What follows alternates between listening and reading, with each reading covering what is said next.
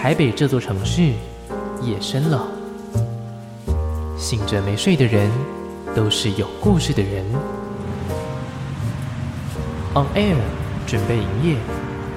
亚瑟 Late Night Bar 之深色场所，今晚有客人。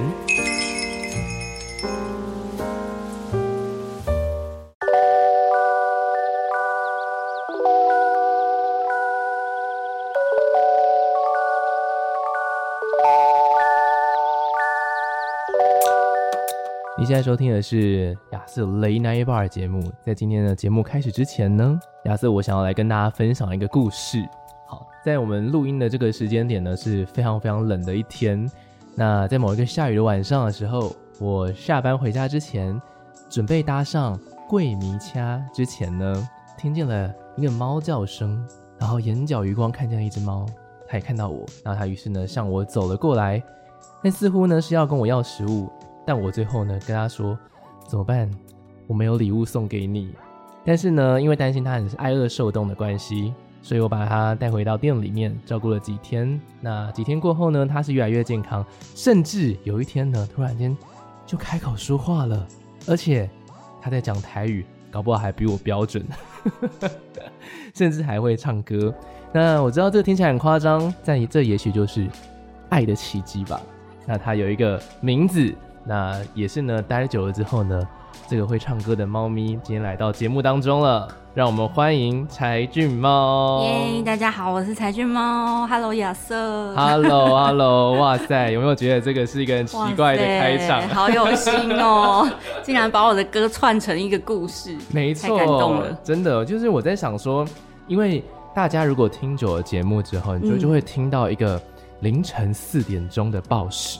嗯，对对对，那个报纸就是天阿未更丢手气利亚，你 刚母困后假爸爸，哇哦，对对，这有时候就会变成我节目结束的算是最后一个播的东西。哇，好适合。对，对，对，对啊，就凌晨一点到四点钟嘛，对不对？嗯嗯。然后呢，哎，今天呢，我觉得缘分真的是很巧妙的一件事情啦。相信这个这个台呼在录之前，应该是哦，应该是也是几年前的事情了，对吧？对，蛮久之前，那时候因为这首歌《桂迷掐》嘛，是我收录在我首张专辑的里面的一首歌，所以是二零一六年。哇塞，是二零一六年的档案，然后一路到了现在。就我们尽管真的是你们只要录过东西，就会都真的会留下，好感动，真的。然后一路留到我现在开始使用，所以说听众朋友应该对于这个声音并不是这么的陌生。好的，那欢迎今天柴俊猫来到节目当中，一定是有一些些东西。要来带给我们嘛，对不对？没错，就是我有新的作品喽。新的作品我刚刚有收到了，嗯、这个呢，总共是哇，这一次出的这一张很特别，我必须来跟大家好好的讲一下。这个刚好是我哇，这是我年纪很小的时候有看过的一个载体啦。那个时候影像叫做录录影带，那个时候听歌叫做录音带。哎呀，怎么会？这次的新专辑叫做《不必成为别人眼中的模样》，怎么会出成一张卡带呢？对啊，因为其实像亚瑟说的，就是我一开始在接触音乐的第一个载体也是卡带、录音带。嗯、对，然后我觉得这一次，呃，我这次是一个不必成为别人眼中的模样三部曲的概念。嗯，对，然后就是会思考，所以音乐的模样是什么？哦，对对对，所以就想到了，哎，那不如把它做成就是我第一次认识音乐的模样，所以就把它设计成卡带这样子。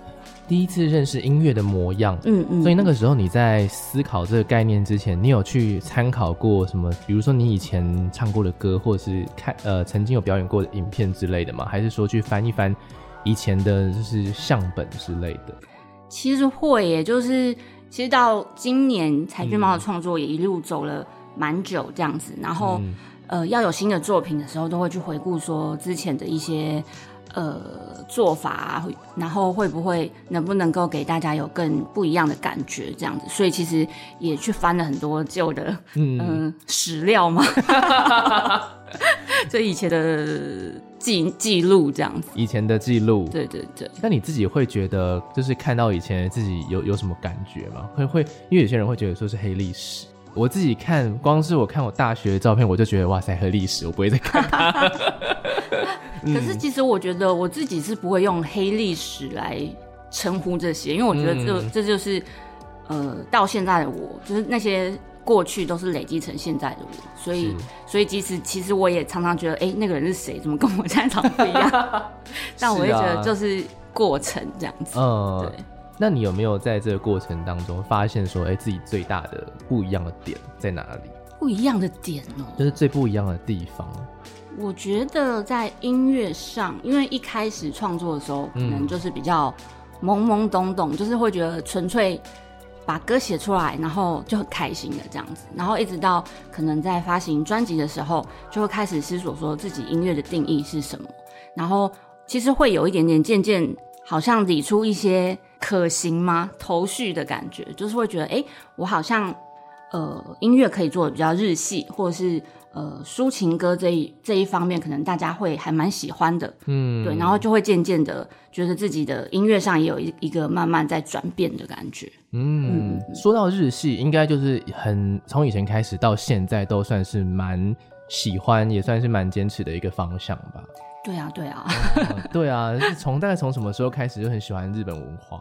其实很小时候哎，大概是呃开始看日剧的时候，嗯，国小，对对对，嗯，那时候就看日剧，然后就会觉得哇，日剧里面的场景都很浪漫，然后那些爱情故事啊，就是都让人很向往这样子，所以就是。嗯对日本第一印象就是非常的浪漫，然后觉得有一天一定要去现场看看这样子，嗯、然后也因为这样开启了自己对日文的兴趣，然后到大学就念日文系这样子。哇，这是一个很很勇敢的决定，就是念，因为念日文系的话，等于是说你大学四年你就是必须就是都泡在日文里面了，而且它还有很大的一个部分是除了。就我的认知，对，就我的认知，他应该很大部分除了说学日语之外，嗯，还有很多是跟什么文学有关系的。哦，对对对，对啊，就是我们还会学文学啊，或是经济，或是政治。对啊，其实是可以选择的啦。嗯，但我因为本来就对文学蛮有兴趣的，嗯，对，所以就选了文学这一条路。所以其实不止不止的大学四年，还有研究所三年，嗯、总共七年 都泡在日文里，这样。真的耶，所以算是幸福的求学时光吗？嗯，现在回想起来是啊，但那时候其实觉得蛮痛苦的，就就啊看不懂啊、呃，看不完又看不懂，啊、反正中文我搞不好也不一定懂。日本人到底在想什么，搞不懂这样子。真的，真的是很难，因为我们毕竟不是在那文化里面。嗯嗯嗯。好，但是呢，就是喜欢日本算是一个开头，但是后来到了碰到音乐，大概是什么样的契机？音乐其实也是一直很喜欢的部分呢、欸，嗯、就是。我高中的时候，就是那时候刚好是陈绮贞，就是他们出来的时候，然后那时候就对那种创作歌手有一个很大的向往，呃，就觉得哇，可以自弹自唱的女生实在太帅了，超帅，对对对，嗯、所以就幻想自己也可以变成那样，哎、欸，然后哎、欸，幻想成真了，真的耶，算是算是，对，所以因为这样的契机就开始学吉他，嗯、对，然后到大学都是参加吉他社这样子，哦、然后。一直到后来，就是想要尝试自己创作，嗯，然后觉得我算是一个蛮固执的人，哦、就是我想要做的的事情，我就会一直做下去，嗯，对，所以那时候开始创作之后，就也觉得，嗯，我想要一直写歌这样子，嗯，甚至不只是在台湾发行了自己的作品，嗯，其实后来呢，也是有到日本去做一些表演嘛，对对对，对啊，那这个又是一个新的发展，你有想过？就是从以前哎、欸、喜欢喜欢日本，然后结果后来呢，整个人可以搬去日本表演这件事。对，其实我第一次去日本演出的时候，我真的觉得真的很像是嗯那种美梦成真的感觉。对呀、啊，听起来超级梦幻呢。对啊，就是哇，我之前看那个日剧的场景，我现在竟然在这里唱歌，就是怎么会这样？里面 对，就是我很想哭这样子。对啊，嗯、对啊，然后我那时候就真的觉得音乐真的有很大的力量，就是它真的。透过我自己的创作，他带我去了好多地方，就是不只是就是去日本表演啊，然后甚至之后也有到呃马来西亚或者是澳门做一些演出这样子，然后就觉得好不可思议，就是十年前我开始写歌的我，已经完全没有想到这一块这样子。嗯，这是一个累积的过程，嗯嗯，而且是一个固执的累积的过程，所以我觉得固执真的是真的是蛮重要的。固执不可耻。对啊，所以说那之后，如果呃你又去观光，你会去当地的一些就是音乐表演的场所去看他们的演出吗？其实会耶，嗯，呃，有蛮多次是为了看演唱会，或者是去参加音乐节而去日本。哦，对对对对。所以你有参加过哪一些可能我们比较听过的音乐节？有去过，就是 Fuji Rock。哦，好好哦。但我也只去过那一次啦，就是成为现在很好的回忆，这样。真的是一个非常好的回忆，是不是就差一个 Summer Sonic？对，Summer Sonic 我还没去哎，我还没有去呢，最近又去不了啊。但他最近是不是公布了这一年的新的卡司？哎，是吗？我还没有看，我没有看。可是看了就会更难过啊！对对对对，就是啊一堆人。哎，所以一路到现在，其实你还是有在关注新的嘛？就是新的歌手嘛？有哎，其实都。我好像听日文歌听的比中文歌多，我自己是这样觉得。嗯嗯。那你最近有在关注比较比较谁？我最近这一阵子都还蛮喜欢的是艾苗哦，对对，因为他写了很多日剧的主题曲嘛，哦、对，每次看日剧的时候就觉得哇，歌歌也太好听了吧。对啊，他突然间就窜红。对啊对啊，然后就是也会在那个网络上看他的演唱会，然后就觉得、嗯、啊。好希望之后可以出去的时候，可以到日本去看按钮的演唱会。哦，那我跟你分享一件事情好不好？好。对，亚瑟呢，身为一个在其实，在业界也算是蛮多年的，只是就是年纪还是偏小，因为出道的太早。对，就是他有一次不是来台湾嘛？嗯、对啊，来台湾办演唱会嘛，我在现场。而且我跟你讲，不还不止这个，最我跟你讲最夸张的一件事，你不会有跟他讲到话吧？然后就突然生气。哎、欸，有。太羡慕了，还跟他拍到照呢，怎么这么棒？可恶！我有跟他讲一句，那时候我的日本超破，就说呃，このアルバム哇，大好きです。然后他说哇，ありがとう，就这样，好幸福哦！哇塞，这个也是一个很奇妙的经验，所以。就很多很多很很奇妙的奇迹啊！就是光是你去日本表演，其实也是一个很奇妙的奇迹。嗯，嗯嗯。然后光是我自己遇到在业界工作呢，哎，遇到就是很喜欢的音乐人，其实也是一个奇迹。真的，对不对？好棒！其实就是叫 Kiseki，Kiseki，Kiseki，嗯，对不对？光是我们今天能够以 日日本同号的身份出现在录音室里面，没错，没错，也是个奇迹吧？Kiseki da Kiseki da 好，讲了那么多，那我觉得呢，可以来听一下歌了。嗯嗯嗯，这一次呢，在这一张的新的 EP 当中呢，其实收录了三首作品。那有一首作品呢，刚好刚好跟我们刚刚聊天的那个内容有一点点关系，因为它其实是有两个版本的嘛，对不对？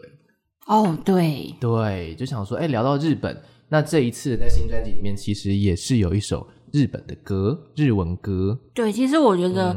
嗯我觉得日文歌是我自己的一个特色嘛，嗯、就是我、嗯、我的实体作品里面都一定会有日文歌，也是很喜欢的东西。对对对，嗯、我想要把它变成一个我的小小的坚持啊，又固执了起来，啊、又固执了起来，没没问题，没问题。好笑。对啊，这一首作品呢是这一张专辑算是其实是最后一首歌。不过呢，也是点题不必成为别人眼中的模样的日文的版本。那哎，我那时候在就是跟你蕊的时候是讲说唱这首歌，但我没有，我好像没有说哪一个语言嘛，对不对？对，你 OK 吗？哦，我我准备中文版。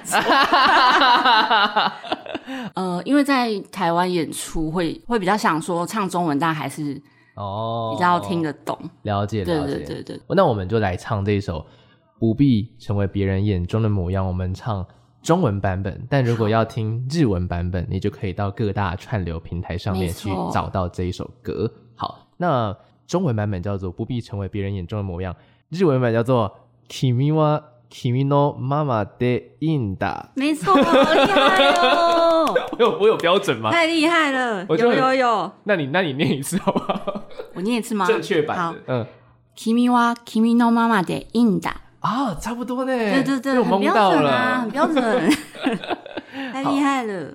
那接下来时间就交给你喽。好，那我就来唱这首《不必成为别人眼中的模样》。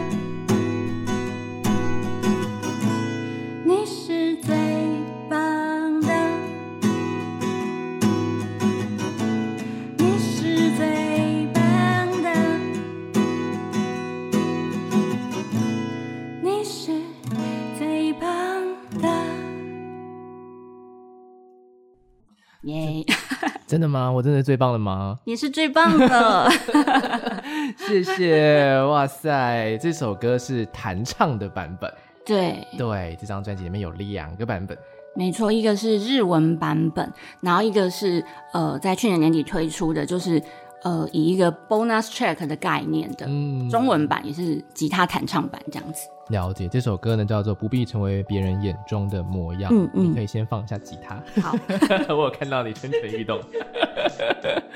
好，那这一首作品呢，其实我在听串流上面的时候呢，跟刚刚在听现场的时候，其实感受差蛮多的。我自己觉得，因为呢，在听串流的时候，就会觉得是一首。就是舒服的弹唱歌，嗯嗯。不过我刚刚在听现场的时候，觉得哇，那个突然间就觉得有点有点感，有点难过。对啊，因为其实我自己在、嗯、那时候在录的时候，嗯，第一次录是有点没办法录，就自己在那边崩溃大哭。哦，真的。因为我觉得，我觉得这首歌我是想要让它是一个可以陪伴大家，可能在有点挫折、沮丧的时候，然后记得要告诉自己，就是。你是独一无二，你还是最棒的，因为我相信每个人都会遇到这样的状况，然后可能就是在录的时候，就是会想到一些自己当下的情绪，嗯，对，就会嗯落泪。我觉得这首歌就是每一字一句都都在都在讲着，不管是同理呃其听众朋友们也好，嗯嗯，其实我觉得最大的部分应该是就是来自于自己吧，嗯，对对，其实也在同理自己过去可能遇到的那些挫折。对啊，我觉得写歌对我来说好像就是一种，除了是自己情感的抒发，也是一种对自己的期望。然后，嗯，我相信这样子的情绪是很多听众身上也会有的。然后，希望可以跟大家一起往更好的方向前进。哎，突然间笑了一下，做自己就够了。然后我每次在听这句话的时候，我就做自己就够。然后我脑海中就刮号，就够难了。的确，是不是确实就够了啦？哦，是光是做自己这件事情就已经是，我觉得就是一辈子的课题。没错，一辈子都在学习，一辈子都在学习。嗯。对啊，那你后来呢？可能经过了一些呃思考沉淀之后，完成了这一首歌。那你现在觉得说你自己比较嗯怎么说呢？嗯。有没有比较没有这么容易受到影响，或者是说有更加做自己一点？我常常都会说，我觉得我是一个我擅长的东西，好像就是做自己啊。哎、欸，这个事情，这个事情是很没有相较相较之下啦，就是我也会听到旁边的声音，自己也会非常摇摆。嗯，可是到后来，我会还是比较想要选择自己想要走的路，这样子。就算可能比较麻烦，就算可能比较难，对，或者是很多人劝你说。我觉得不适合，我觉得不要。我还是觉得，可是我想做哎。这就贯彻一个很固执的心态。嗯，对，好像是这样。对啊，但是好像这件事情其实越长大越有更多要考量的事，嗯嗯嗯，对不对？对，我觉得、嗯、呃，越活越老，就是真的会觉得人生越来越难，是因为你要思考的点实在太多了，你已经没有办法说我完全只要指引自己。对思考的内容这样子，真的有时候更更明显的，大概就是在工作场合里面。嗯嗯嗯嗯，对啊，与与他人合作的时候，嗯，怎么我就是想要往这个方面去做啊，我就是想要这样谈呐、啊，可是没有办法，其他人你跟说，就就要考量的点就就更多了。嗯嗯，真的，我相信应该是也有遇到这样的事。对啊，所以我觉得我最近也很认真的在学习，嗯呃，怎么样把。呃，跟别人的交流也可以融入自己的想法当中，因为我觉得有交流一定是会让自己变得更好。嗯，对啊，可能会看到看到更多不同的面相，我觉得一定都是好的事情，只是看自己怎么解读跟消化这样子。嗯，其实听歌听起来，呃，就就听歌，然后想象你的个性来说，其实。并不会觉得说柴郡猫是一个很固执，然后 很很很这样子的人。但是你刚刚从节目一开始就一直都有在提这件事情，突然想要改变人设这样。对啊，哎，怎么怎么怎么跟我想象的有点不太一样呢？对啊，我觉得我一直以来是蛮就是。以自己的观点在做自己的音乐，嗯，但是这几年我是慢慢的有在学习，说跟别人合作应该会怎么样啊，或者是有不同的尝试啊，应该会怎么样？所以其实这张不必成为别人眼中的模样 EP 里面的三首歌，都跟柴郡猫之前的作品有蛮大不一样的感觉。嗯、对，就是我觉得是我这几年的一个学习跟呃经历的过程。嗯，而且光是刚刚那一首歌。其实就有跟不同的编曲音乐人做合作嘛，对不对？呃，刚刚的那个不必成为别人眼中的模样的日文版，嗯，有跟算是第一次合作的音乐人是生命树的鼓手，嗯，对，然后他来帮我录这个鼓，对嘛？就是这一次其实还是有找到就其他的不同的音乐创作人一起来合作，没错没错。对啊，那怎么会说哎找到他来特别合作呢？其实这张 EP 里面的三首歌，就是前面两首，因为我刚刚有说他们是三部曲嘛，就是首部曲跟二部曲呢是找生命树的小王子来当制作人跟编曲这样子。嗯、然后其实跟生命树是认识很久的朋友，嗯、就是一直就是网友的概念，嗯就是、对对，就是有互加脸书啊、IG，然后会看到对方的动态。然后因为我们、嗯、呃之前可能差不多。之前开始做音乐的时候是差不多时期这样哦，对，然后就会有一种好像是一路同才，对，一路在音乐路上就是走着的同伴，嗯嗯，对，然后刚好呃这两年有机会就是真的认识见到本人这样子，哦，终于看到，终于见到本人这样啊，你大概那么高啊这样。对对对，嗯，对，然后就就有聊到说，我想要做一个不同的尝试，然后所以就找他们一起来合作，嗯、然后做出一个跟大家不同以往感觉的柴郡猫。了解，嗯，其实我觉得我们还蛮怕生的，就是如果要我完全接触一个陌生人，嗯、我我，我会去，对 对对，我会需要花一点时间，是。对，然后就是如果前面有一点认识的话，我。我也会觉得对方好像比较了解我，我好像也比较知道对方的想法或什么的，会比较好沟通的感觉。你刚好讲到这一点，就是我做访问的这一年多以来，其实每一次都在遇到问题，对，所以真的很辛苦，因为你要一直认识新的对啊人，然后你要去、嗯、呃收集他的各种，没错。毕竟我不是那一种是超级业界老前辈啊！哎、欸，这次又来了，又有新专辑，哎、欸，又发了，是不是？哦，完全不是那种姿态，我每一次都在进行磨合。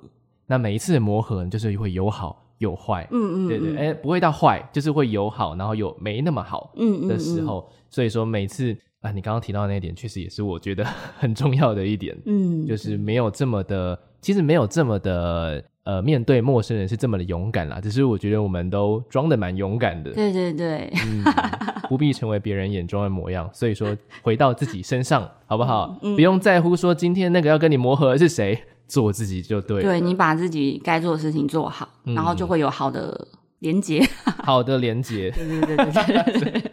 什么是好的连接？就会有好的结果。对对对，没错。好。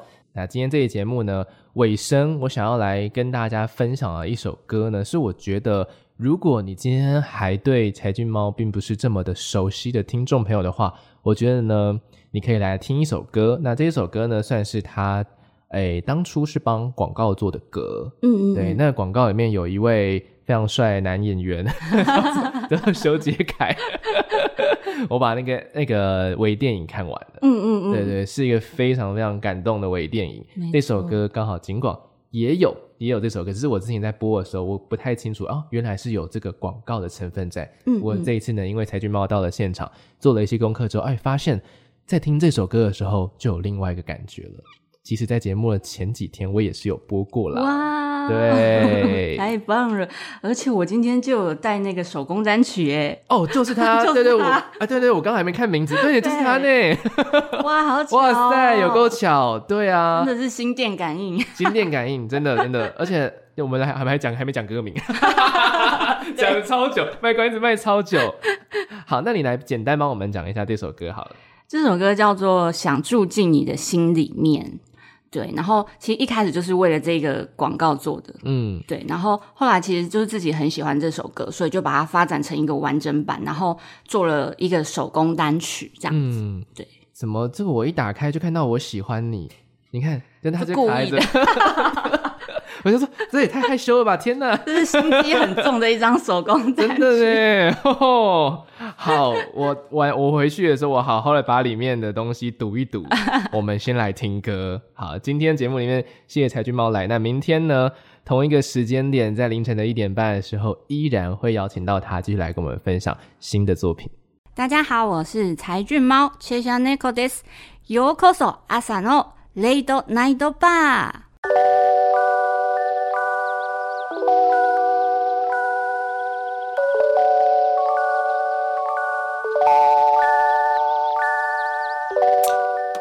你现在收听的是警广全国治安交通网，我是亚瑟，这里是亚瑟 Late Night Bar 节目。今晚有客人，昨天没有听到节目的朋友，今天呢是邀请到。歌手柴俊猫来到节目当中，跟我们分享他最近发行的这一张新的卡带音乐专辑。那其实串流上面也都是有完整的音档可以听。这张专辑的名字叫做《不必成为别人眼中的模样》。没错，没错。昨天呢，跟柴郡猫在呃节目当中有聊到了一些新的作品的东西，那也有聊到一些日本的文化。嗯，那今天要来聊什么呢？不然刚好我们今天录节目的这个时间点其实蛮奇妙的。因为在明天呢、啊，这个节目录的当下的明天就是一个超级猫之日，没错，对，二零二二年二月二十二号，对啊，怎么叫超级猫之日？其实我是从你的限动上知道这件事哦，真的，不然我不知道这件事哎。因为其实日本就很爱帮各个节日取取名字嘛，然后其实二月二十二就是。猫之日，就他们每年的二月二十二，因为二的发音跟猫叫声很像，就是，他们好像有说什么娘，就酿酿酿，就很像二的感觉，所以他们就二二二是猫之日。然后因为今年刚好是二零二二年，对啊，就是充满了猫叫，所以我就擅自帮他说这是超级猫之日，是真的是超超级猫之日哎，对啊，哇塞，我们两个都有养一只猫咪，没错，就算是一个。我觉得只要有养猫的人，就会有一个共同的语言。没错，每次就会开始说：“哎、欸，你家猫几岁啊？男生女生啊？什么之类的。”对啊，对啊，那你都问完了。然后我家的猫是一只小公猫，它今年八个月。那你家的猫咪呢？我家的猫是女生，它已经六岁了。哦，六岁，嗯、所以是从很迷你的时候开始养吗？嗯、呃，对，是大概出生一个礼拜，我捡到它，哦、然后就把它带回家奶奶猫奶大的。哦，真的假的？你是喂它？喂喂奶开始的。对，喂那个猫咪奶粉。天哪，嗯、好好小哦。对对对，然后那时候就很怕，就是养不活，就是内心压力很大这样子。他现在六岁，嗯嗯嗯，所以差不多是你第一张专辑发的时间。没错，哦，就是同一年捡到他的。真的呢，那是一只幸运小猫哎。对耶。对呀，哇，这个很很有趣，而且它是一只我比较少看到有人养的猫咪的品种。嗯，它是它很 mix，它是有点像是带妹的感觉。对我，我之前都以为它是，哎、欸，那是念玳玳瑁还是戴妹啊？就是反正就是那个字，就是很像抹布脏脏的颜色。哦，对，对对对，你这么说也对啦。嗯，对我一直以为它是戴戴帽，然后后来人家才跟我说，如果它有白色的地方，就不是戴帽、欸。哦，因为它肚子这边有白色，所以它还是三花。然后我就超震惊的，我说什么？它是三花？它是三十花吧？对 对，真的超花的。它超级无敌花，所以你在什么样的情况下找到它的、啊？它其实是我那时候还有在一间日商公司上班，嗯，对，然后它被卡在我们办公室的，就是跟后面那个叫什么防火巷的墙的中间，嗯，然后就是我们在办公室里面一直听到那个猫咪的叫声。很细的声音吧？对，就是小猫的叫声。嗯，对。然后后来我们就去找了那个消防队，嗯，破墙把它救出来。哦，它是被破墙救出来的猫咪。对，对，对，天哪！所以就是非常特别，嗯、因为呃，它的名字叫做东东。东东。对对对。然后因为它是被破墙而出的，然后我那时候想说，哦，哦卡贝东就是 它被壁咚，壁咚。所以就叫他东东。哎、欸，我觉得就有创意耶，是不是？我也觉得名字取得对啊，而且因为我有发现你是口部的东啊，对不对？嗯嗯嗯。因为通常你能取东东，应该就是冬天的冬嘛。哦，对，哦、因为我有一个朋友，他的名字，他的猫咪也是叫东东，只是这是冬天的冬。然后你有加口部，我想说，哎、欸，这是为了一个可爱吗？哎、欸，没有呢，他有一个很辉煌的过去呢。没错，他一出生就被那个卡被冻了，石头蹦出来的。对对对对。天哪，哇！养猫咪这件事情真的是聊不完，再聊下去不得了了。嗯、好，那因为为什么要来聊猫咪呢？是因为这张专辑里面有收录一首很可爱的歌，嗯，它是一首，它不只是在歌名可爱，其实它的拍子也是蛮可爱的。嗯，它是一个三拍的感觉，三拍的歌曲。嗯、这首歌的名字叫做《想哭的时候变成猫》。没错。让我想到了，我昨天为了你这个专访，我去看了一部电影。哪一部？我就是找了一部名字很像的电影来看，我想说会不会有一点点关系？你是说那个动画吗？没错，有哦，啊，真的有关系哦！天哪，对对对，好啊，那我们先介绍歌，再来分享这部电影好了。嗯、好啊，想哭的时候变成猫这首歌呢，其实也是一个疗伤的过程，因为，哎、嗯，我发现我还蛮，我好像还蛮多歌都是这样，就是想要让大家从呃不好的情绪中走出来，这样子，就发现其实还是来疗伤的歌。对对对，嗯、就是呃。大家常常会觉得要，比如说强忍悲伤的情绪，或者是呃不能表现出悲伤的一面，或或是什么的。但我觉得有时候人其实会很想要像猫的原因，其实是因为猫可以非常的做自己，嗯、对，然后。呃，会想象说，如果可以，就是我也想要躲起来，好好的疗伤，就是像猫咪一样，就可以自己躲在家里，然后晒晒太阳啊，舔舔毛啊，然后等自己的伤痊愈之后，就可以发出呼噜呼噜的声音，那我就可以再出去面对这个世界，这样子。哦，想要像猫咪一样，想做什么事情就做什么事情，不用太在乎很多的其他的。就像是我们在上一次节目当中说他人的眼光的部分，嗯嗯嗯，哦、而且就是不用这么强迫自己说一定要总是很完美的出现在大家面前，嗯、你可以就是稍微躲起来休息一下，然后你觉得嗯，嗯自己可以就自己恢复了，觉得自己很棒了，那再出来哦，这样子的感觉。然后在我们的眼里看起来，他就只是在做一个日常的动作，只是这些这些很日常的行为，好像对人类来说是有点困难的，不能够。嗯就是哎、欸，很想要很难过的时候，就突然间找个地方躲起来。嗯，因为躲起来的时候，大家可能就会就就会就有人担心你啊。但是我们只是想要自己好好的静一静而已。对对对，嗯嗯，想哭的时候变成猫。嗯，那我刚刚讲到的那一部电影叫做《想哭的时候我戴上猫的面具》。对对对，对啊，有关系吗？那时候其实我我有看这部这部动画，嗯，对，然后看完之后。也蛮有感觉的，因为其实我会关注所有跟猫相关的的作品、嗯、的作品，对对对。然后就是其实我这个歌曲的发想是有一点从这边过来的哦，对对对。然后加上我自己又是柴郡猫嘛，柴郡猫就是一个可以偶尔变成消失、嗯、偶尔变成猫的一个状态，然后我觉得就很适合写一个这样子的主题，嗯。嗯所以其实也有部分的灵感是来自于这一部作品。没错，没错。其实我在看的时候，我本来我本来其实没有要看，就是后、嗯、后来，因为他一直在跳出那个通知给我，然后想，嗯，猫咪的题材，我就想说应该差不多吧，然后我就没有看。但是我后来就听到这首歌之后，我就就特别去看了一下。哇哇，这蛮好看的哎，其实蛮好看的。对啊，而且因为我之前有去过那个他们的算是取景地，就是名古屋的长华。对，然后是我那个名古屋的朋友推荐我说：“哎，这个动画是那个长华为主题为取景地的动画，嗯、然后就叫我一定要看。”我想说：“好好好，那我再来看一下这样子。”哦，对，好，这一首作品呢，我们来听，就是在录音室混音好的版本，也是收录在这张专辑里面的《想哭的时候变成猫》。刚听到这首作品的时候，叫做《想哭的时候变成猫》。其实除了说猫咪这个主题之外呢，我觉得这部作品的 MV 也可以来聊一下。嗯，它超级可爱哎。对呀、啊。哦。因为其实这首歌还有一个最大的主角，嗯，是我家的猫。因为刚刚说我养了一只猫是东东，对，其实是还有一只猫是咪咪。那它在呃一年前就是去当小天使了。嗯、然后这首歌其实是要。呃，某个层面是要献给他的哦，对，所以所以这个这首歌 MV 就是以咪咪的形象做了插画，这样子。嗯，因为我有发现这一只猫就跟东东长不一样。嗯，对，但他们有一个共同的特质，他、哦、们鼻子上都有一个黑黑的。嗯，对。所以这次是邀请到就是插画的作家来帮你画这一次的插画 MV。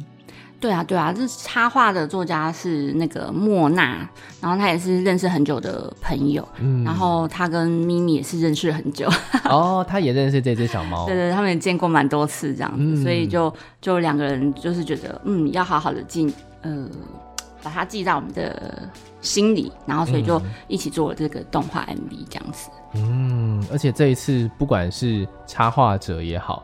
或者是就是柴郡猫是唱歌人也好，其实这这是这首歌在整个制作的过程当中，听说就是一群猫咪的同好会嘛。对对对，因为大家都是猫奴，刚好就这么巧，大家都有嘛。对，大家都有养猫，哎，真的真的耶，从哦从。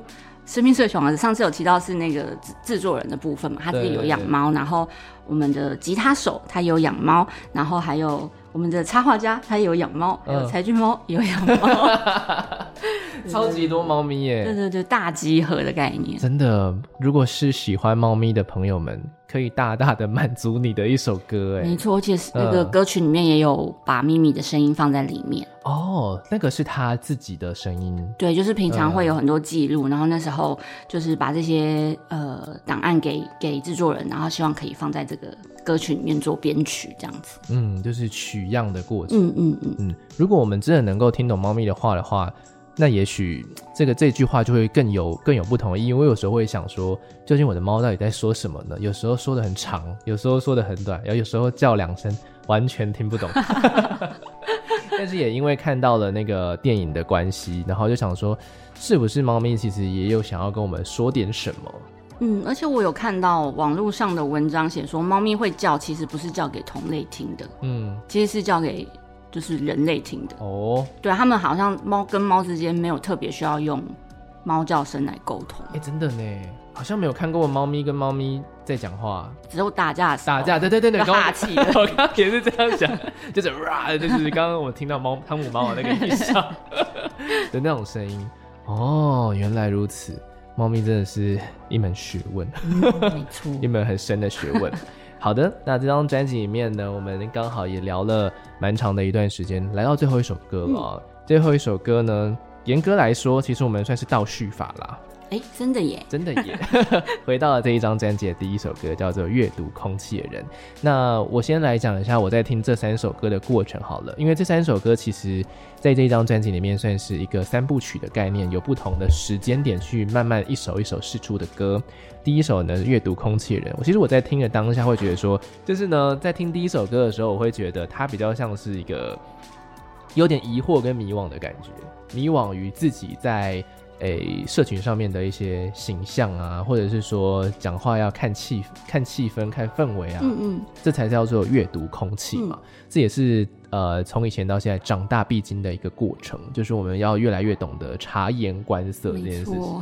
哎，很困难，我知道。但是到了第二个呢，第二首歌的时候，反而是这一种好像是前面累积的一些疑惑和困扰，它变成一种困扰，然后变成说我们好像。有点受不了，要来躲起来，好好疗伤的一个过程。嗯嗯，然后到了第三首歌，不必成为别人眼中的模样的时候，就变成是一个好像经历过前面这两段比较低潮的时候之后，哎，我们终于找到了一个自己的生存之道，嗯，也找到了一个自己在这个世界上面最舒服的一个生活姿态。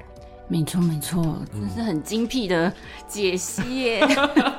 没有蕊哦，我没有蕊哦，我刚刚就是完全是想要这样子传达的概念哦。就是第一部曲是一个以人的姿态，然后遇到的社交问题，嗯、然后第二部曲就是猫的姿态，嗯，就是躲起来疗伤，然后最后需要一个答案，所以我应该要怎么样呢？那就做自己就够了，这样子。真的做做自己就够了，嗯，不然社群真的是好痛苦哦。就是以前会觉得社群好方便。嗯就我想要了解一个人，好方便，就像是刚刚呃柴俊猫在上节目之前啦，嗯嗯嗯，其实我就有跟他说了一件事情，我就想说完蛋完蛋，我最近刚好把我手机里面社群都删掉了，完了，因为我们原本是透过 IG 小盒小盒子在联络啊，没错，然后我就想说完蛋，会不会其实早就来了，然后我就赶快用我们这边的电脑上，哎，好险没有错过，就是太多，刚刚好，刚刚好到。嗯所以说，其实这首歌在听的时候我，我我是蛮有感觉，因为刚好是我在这一个多月以来的想法。这也是为什么我会想要把社群网站删掉。其实我我删掉了只有手机上，因为手机那个太容易取得，嗯、我想要让社群变得有点困难。嗯嗯嗯。就我在我的平板跟我的电脑上，其实都还是有装，只是在这边，我想说，我滑手机的时候，不行不行，我不要再接收，我不要再接收这些你们丢给我的东西了。没错，其实是会蛮强迫。把你的时间，把你的注意力放在那个手机上。如果手机上有那个对啊的话，那你自己也算是重度使用者吗？我是哎，对不对？因为太在乎别人看法了，真的，就是会觉得说，嗯。呃，我们还是需要经营嘛，譬如说让大家更听见彩券猫的作品啊，创作，嗯、所以经营这一块是必须，所以你变得一定要做这件事情。嗯、但是做久，你好像有一种被制约感。哦，就是我最近在练习的是减少发文次数。哦，也是一种方法。对，因为我之前有点就是我算强迫嘛，就是我觉得我应该要每天都让大家在我的社群上。看得到我的想法，或者我的做，不管什么什么东西，这样子，就是让大家知道你还活在这个社群上。对，我还活着。然后每天就是可以，这叫什么？说的比较直接，就叫做刷存在感。对对对对对对。嗯其实我觉得它很像是一个循环啊，嗯、就是大家可能开始暴暴用它，狂疯狂用它，嗯、然后到现在就是有点微倦怠感，嗯嗯，然后哎又回到我们最最开始可能也没有真的很常用的一个状态，嗯嗯，对，我也常常觉得我发文一定要跟音乐有关吗？或者是因为我譬如说我在经营旅游这一块的话，我是不是只能？发这些呢？我能发这些的话，嗯、那不是很无趣吗？就我不能多发一些别的东西吗？嗯，或是其他的主题跟我的连接是什么呢？嗯、一定要连接性这么强吗？就是自己内心 很多、哦、对很多一直在想，嗯，嗯想来想去想来就想不出个答案嘛，嗯、对不对，对，对？这其实就是一种阅读空气吧，就是你在阅读别人到底会怎么看。对，没错。那我们就来听一下这首歌。好，哈 哈 哈。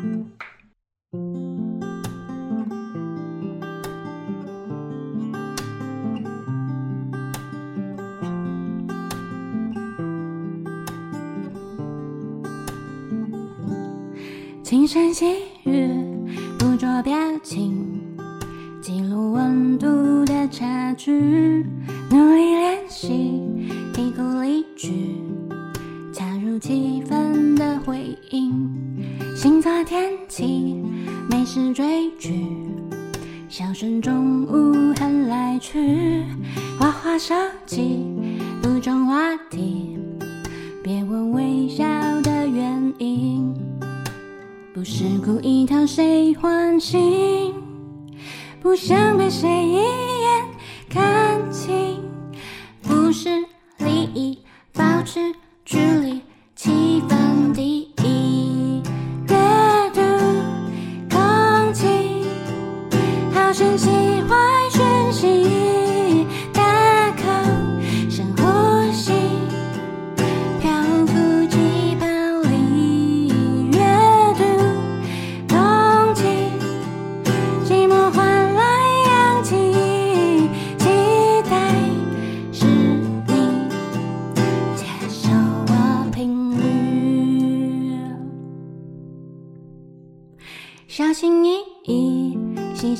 听他不能说的秘密，社群媒体动态消息，上一秒谁被更新，喝的微醺假装忘记那一次他的哭泣，猜心游戏胡言乱语，反复躁动的情绪，不是不想被谁关心。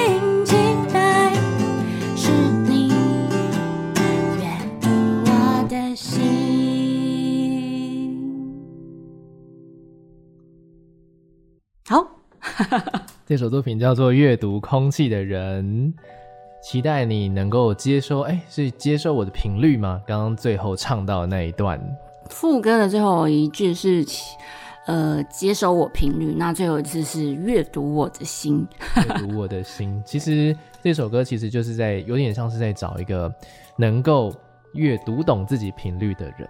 没错，就是传说中的灵魂 soul mate 的感觉。